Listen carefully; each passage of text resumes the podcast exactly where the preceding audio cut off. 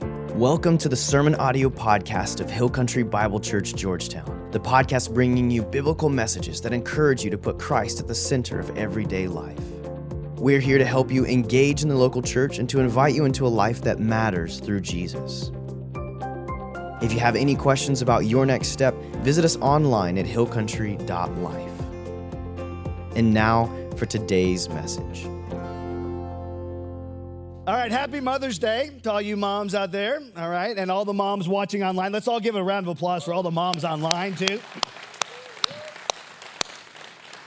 So, today, as we talk to and about moms, I want to begin with this little blurb. I ran across this many years ago. I love this. Uh, the following are real answers given by elementary age children about mothers and their role in life. You ready?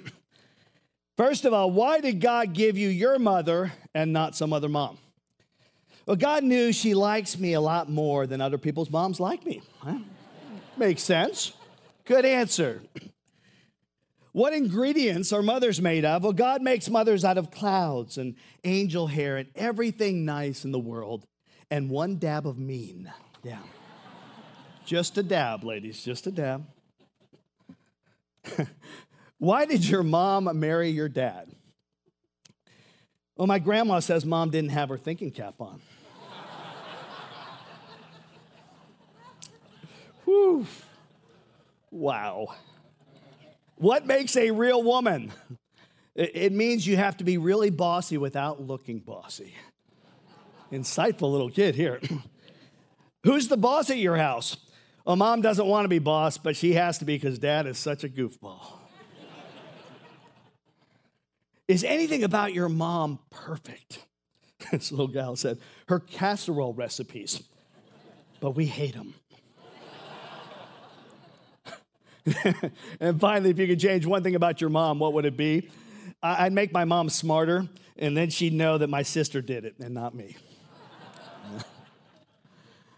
All right, so one of the challenges on Mother's Day is how to show appreciation to our moms, right? I mean, how do you show appreciation for something as invaluable as the nurture, the care, the training, the discipline, the love that many of us receive from our moms? You know, it's really a debt that you cannot repay. But if I was to give you a one word answer, it would be the word honor. Honor. See, moms, they sacrifice their bodies, their time, their energy, their effort to serve their family 364 days a year. They're often the ones cleaning the house, fixing meals, washing clothes, running the taxi service. And a lot of times it can be a thankless job. And from time to time, women feel kind of taken advantage of, taken for granted. And I think what's lacking is honor. You know, the fifth commandment says to honor your father and your mother. And that word honor means to value, to respect, to pay tribute to. And our responsibility to honor our mothers, it begins as a child, but it continues throughout adulthood. And so, as I was thinking today about how in the world could we honor moms on this special day, the thought hit me what if we tailored a message designed specifically to speak to the heart of a mom? Designed specifically to speak to the women. That would be mothers, grandmothers, daughters, granddaughters. And since we men are such experts at knowing and understanding women's souls and hearts and psyches, right? I thought I would be the perfect person to speak to the heart of a mom today. Yeah, maybe not. And that's why I asked my wife, and since it's my birthday, it was hard for her to say no. I asked my wife to come up here and just to speak for a moment to the mothers here this morning. And really, you know, she has 30 years experience as a mom, just so you know, 35 years experience as a wife, and let's just say a, a number of years' experience as a woman, okay? We'll just play that one safe. I'm not going to tell you how old she is, even though I told Sun City that she could qualify to live out there. But you didn't hear that from me. You did not hear that from me. All right, needless to say, she's got a little more experience in the heart of a mom department, understanding that than, than I do. And you know, guys, this is our opportunity right now to honor the moms, to honor our wives, by allowing Wendy just to speak to the heart of mothers here today. And you know what? We can learn a thing or two in the process of this. We get a rare glimpse, we get opportunity just to hear what's going on maybe in the soul, the psyche of a woman. So at this time, I'd like to ask my wife, Wendy, to come on up here. If you guys would give her a round of applause. She's going to speak to you guys. Thank you.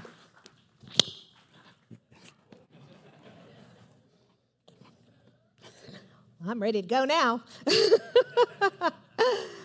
All right. Well, happy Mother's Day. And I wanted you to know that, um, well, a lot of you probably already know, that we became, a grand, we became grandparents almost two years ago now. And I was reminded that being a new mom is hard. When our son Nick was born 30 years ago, we brought him from the, home from the hospital. But before we left, a nurse met us and addressed us, and her sole job was to instruct us on how important it was, no matter what, until our child could turn over by himself, he was only to be laid down on his stomach. If he were to roll over on his side or we were to put him on his back, his very life would be in danger. And then 26 years ago, when our son Nathan was born, a nurse met us in the hospital before we left. Her sole job was to instruct us and other new parents that no matter what, under any circumstances, we had to remember we should always lay our son in the crib on his side. If we were to accidentally forget and lay him on his stomach or his back, his very life would be in danger. Well, like I said, almost two years ago, our little granddaughter was born, and we met them at the house when they brought her home.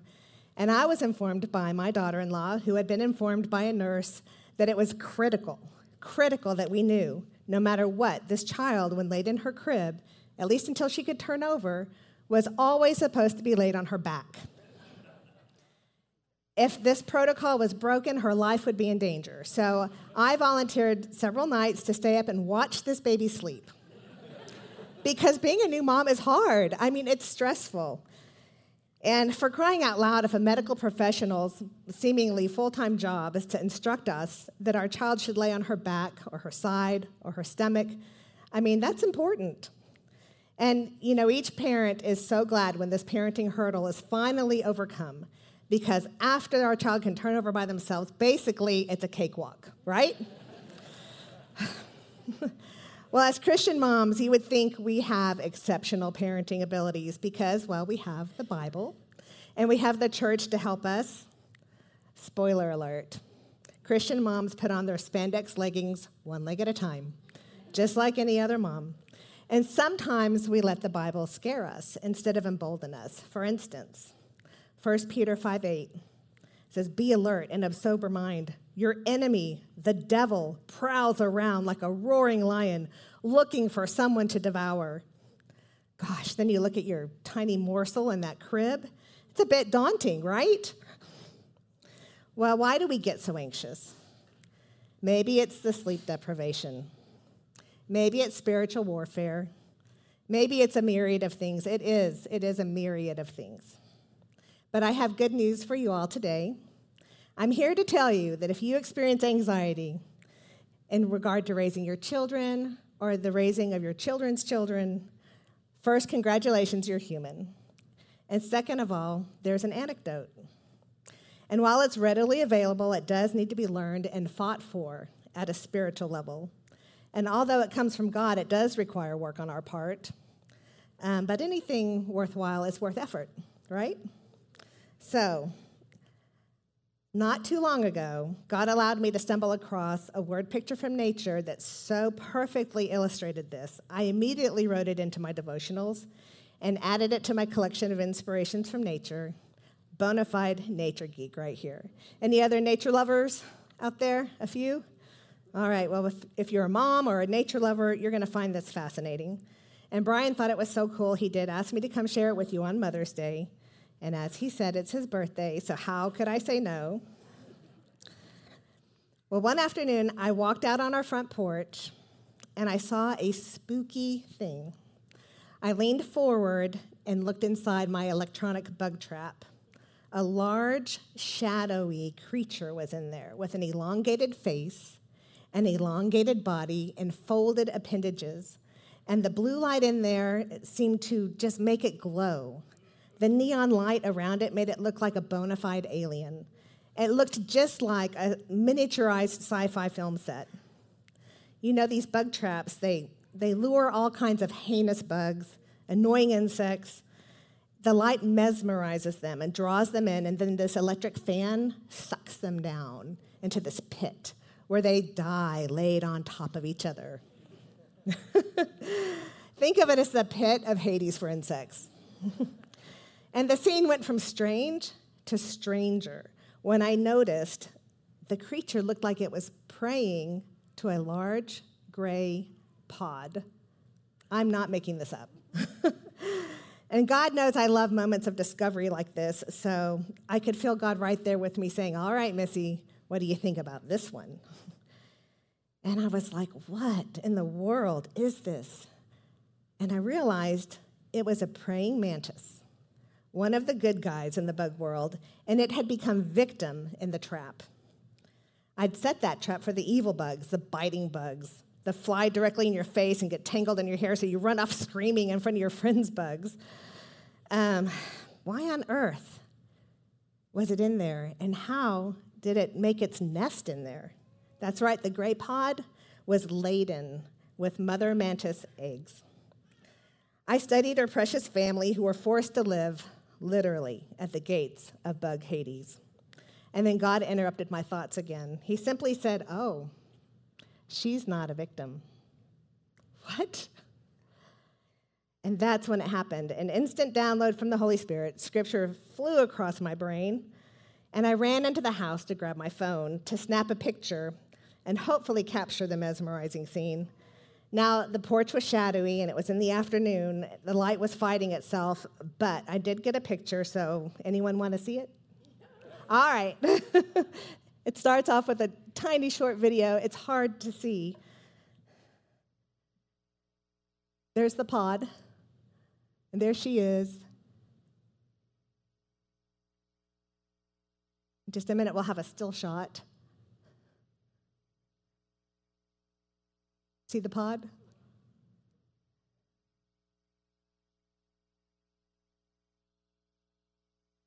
There she is on the left, and the, she's looking over it and looks like she's praying over it. She was a wise, calculated, bold warrior mom. That's right, this warrior mom chose to enter the cage at the very gates of Bug Hades and build her nest, that creepy pod, directly in the path of the biting bugs.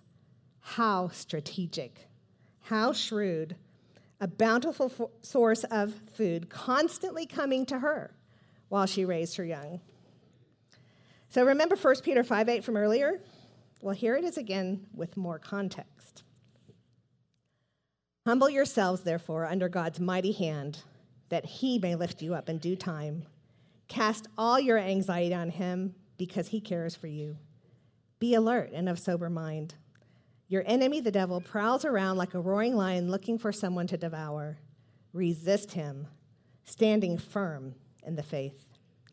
So, the antidote to anxiety or fear in regard to our responsibilities as a mother or grandmother in this world that's getting, let's admit it, more bizarre by the day, is modeled right here by our amazing praying mantis super mom.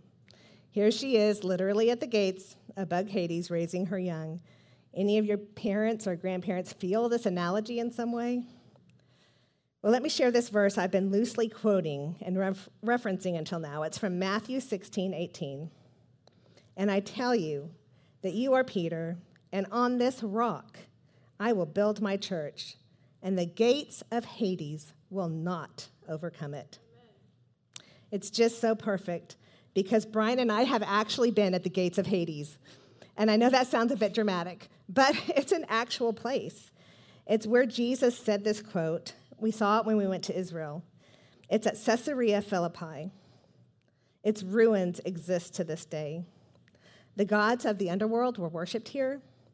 There was this underground current that came up in the cave, and they would make sacrifices. They'd put their children, their infants, in this river, and if it sucked it down under the cave, that was considered a good thing. It had been accepted. And if it didn't, and the baby just remained there, that considered a rejection of their sacrifice. Wow, what an analogy for us. Evil would have us believe that it will swallow up our children. But Jesus himself spelled it out for us in Scripture that he is building his church, even at the very gates of Hades, where children fall victim. He didn't say the gates of Hades won't overcome anything, so just don't worry. He said the gates of Hades will not overcome what? His church. So, what do you think? It seems pretty clear to me that God is calling his church not to retreat. The praying mantis seemed to have embraced this strategy well. Now, she didn't drop her guard and binge watch Netflix at the gates of Hades. I'm sure she raised her young with much awareness, lest they drop their guard and get sucked down with the other bugs. Now, how could a culture back in the day of Christ think it was ever a valuable thing to sacrifice children in an underground current, dragging them to death? I think we could ask similar questions when we think about what our children are expected to learn and go through today.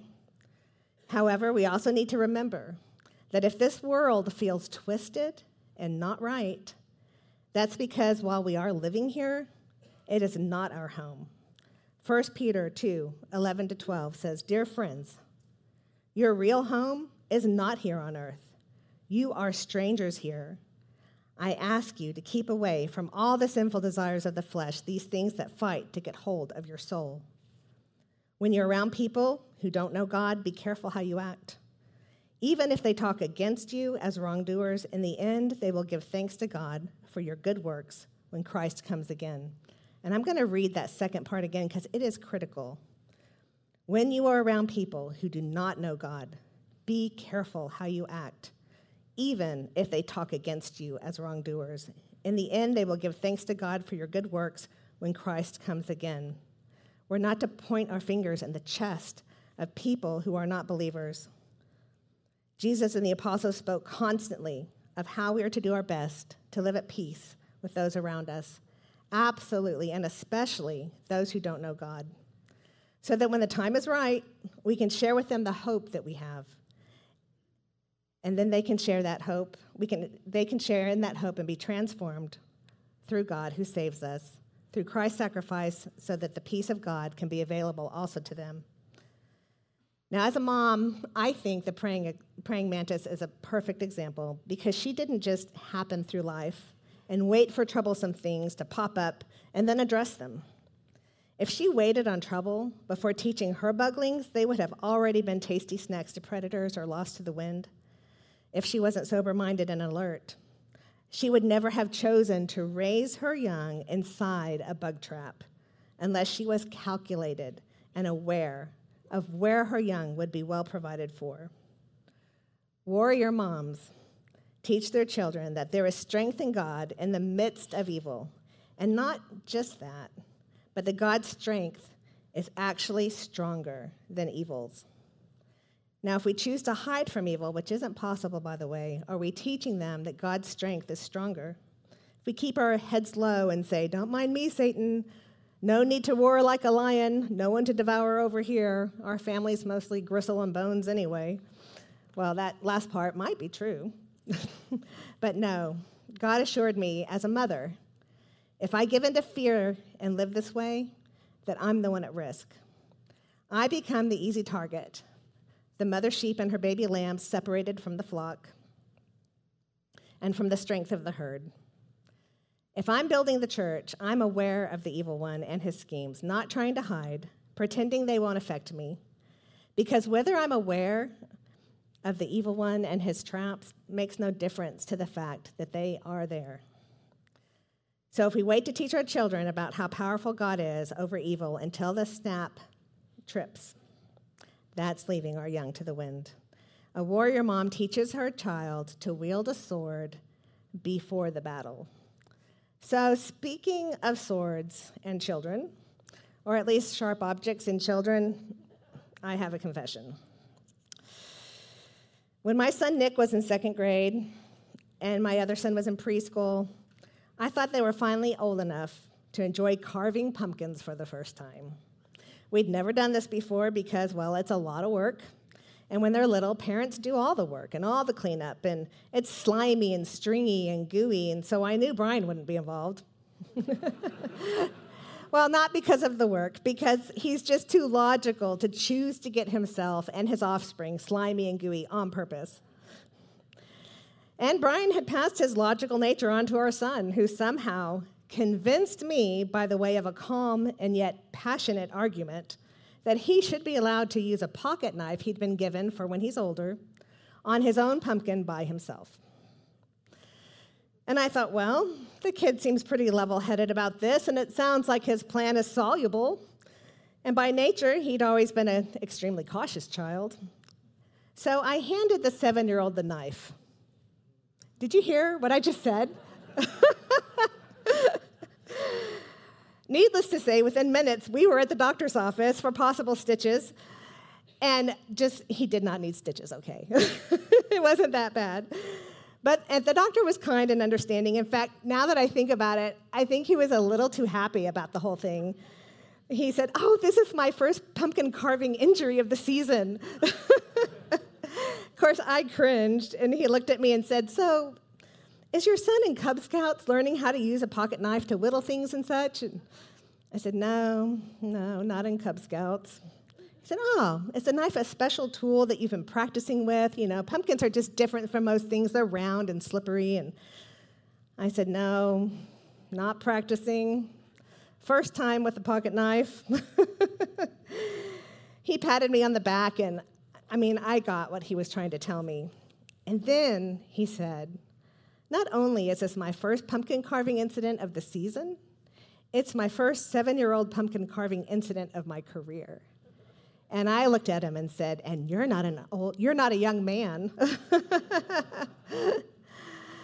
so he cleaned Nick's wound and sent us on our way. And it was such a good reminder to me that we need to train our children. We train them first. You train a child to use a knife before you give it to him, it's sharp.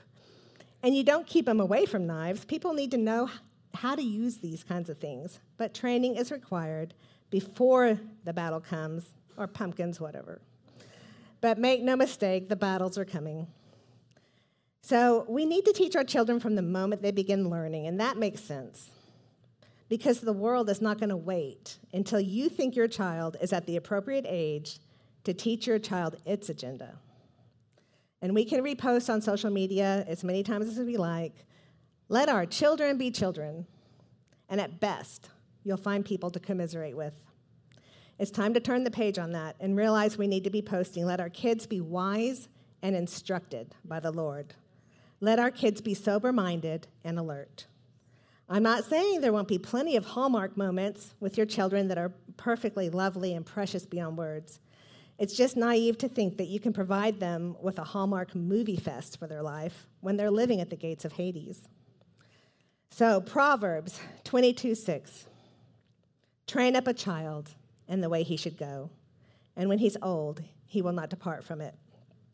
We don't raise them to hide out in the world and teach them, but we do teach them that they're of the world. They're not of the world, but they're in it. And you know, you, you could teach your child this, and it could be true that between when he's young and when he's older, that little bug of yours decides to fly pretty close to that blue light and follow the other bugs that are on their way to the pit. He may, he may one day get close enough to the pit to peek inside and see the pain and destruction that comes from not living according to the ways in which he was instructed, but he'll come back. He'll remember the mother who prayed over him and spoke God's word over him and taught him that he's in the world, but not of it. Warrior moms and grandmoms never give up. Be alert, sober minded. And what does this mean for us today? As a mom, or in my case, a grandmom, and for some of us who also serve the role of a mom for kids who desperately need a loving influence in their lives, this is what it looks like. First, we have to know God's word in order to teach it to our children. That makes sense. We have to model it for them. In other words, okay, wait for it. I got to know it to bestow it. yeah, I got to say it again. I got to know it to bestow it. and second, we have to teach our children from day one and every day going forward. For instance, Deuteronomy 6 5 says, Love the Lord your God with all your heart, with all your soul, and with all your strength. These commandments that I give you today are to be on your hearts and press them on your children. Talk about them when you sit at home, when you walk along the road, when you lie down, when you get up. Tie them as symbols on your hands and bind them on your foreheads. Write them on the doorframes of your houses and on your gates. A way we took this, this old scripture and made it new for us when our children were little is we bought posters that had cool things that they were into, like a athlete doing something amazing or a, a wild animal that had emboldening quotes of scripture on them. And we would put them where they would see them right before they fell asleep. The last thing they looked at before they closed their eyes, scripture. What are the last things your family looks at before they go to sleep? And third, we have to model boldness, not just be part of the church, but live as the church. Matthew 16, 18 says, On this rock I will build my church, and the gates of Hades will not overcome it. Because I got to know that Jesus himself is building what I'm a part of, and Satan will not prevail over it.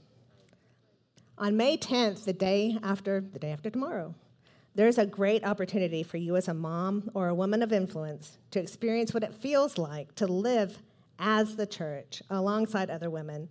It's called Stronger Together. It's a kind of jumpstart event for women to get plugged into other women's lives as the church. And you can sign up with your phones before you leave. You just go to hillcountry.life, click on adult ministries, women's ministries, first name, last name, bam, you're in. So we remember that being a mom is hard, but we are stronger together. You know, we hear people chant, keep them in public school, bring them home, homeschool them, or this is the time for private schools to shine. Oh, if parenting were only that easy to pick the right school for your children. Where Brian and I stand right now, it looks very much like the debate over whether to lay your child on its stomach its side, or its back. At one time, we had our children in public school, then private school, then homeschool, then public school. We were not tossing them to the wind or letting trouble decide their fate. We were calculated, we were prayerful, we swiveled, we pivoted, and we paid attention to each child. Our goal was to raise him up in the way he should go. What was best for that particular child during that particular season of life? The decisions for your children will never be as easy as we'd like them to be. And the science and psychology behind what we should do, it will change. But there is one who will never change. And he will lead us, if we lead our children, to look to him for wisdom. When asked whether hardships and evil can overcome the Christian, the Apostle Paul said, No. He said, No. Despite all these things, overwhelming victory is ours through Christ who loved us. And the Apostle John said, For whatever is born of God overcomes the world, and this is the victory that has overcome the world, our faith. So if you would please bow with me in prayer and think on this. If you're willing to be a warrior mom or grandmom, now is the time to speak to God in your heart. Ask Him, How, God, can I know your word better? Because remember, I got to know it so He can bestow it. Maybe you're thinking, I know it, I know God's word. Maybe you've got Genesis to Revelation memorized in the original Hebrew, Greek, and those sneaky little bits of Aramaic. You know His word. Ask God this how can I put myself out there and be paying attention to the Holy Spirit so He can apply these words to the world around me? Some of God's mightiest works are very small. Ask Him to quiet your mind and fine focus your thoughts throughout the days so you can hear Him speak. Dear Lord Jesus, we open our hearts to your reminder in James 1 and 1 5 if any of you lacks wisdom, you should ask God who gives generously to all without finding fault, and it will be given to you. And again, we claim, for whatever is born of God overcomes the world, and this is the victory that has overcome the world, our faith. We give this to you in, our, in your name, Jesus. Amen.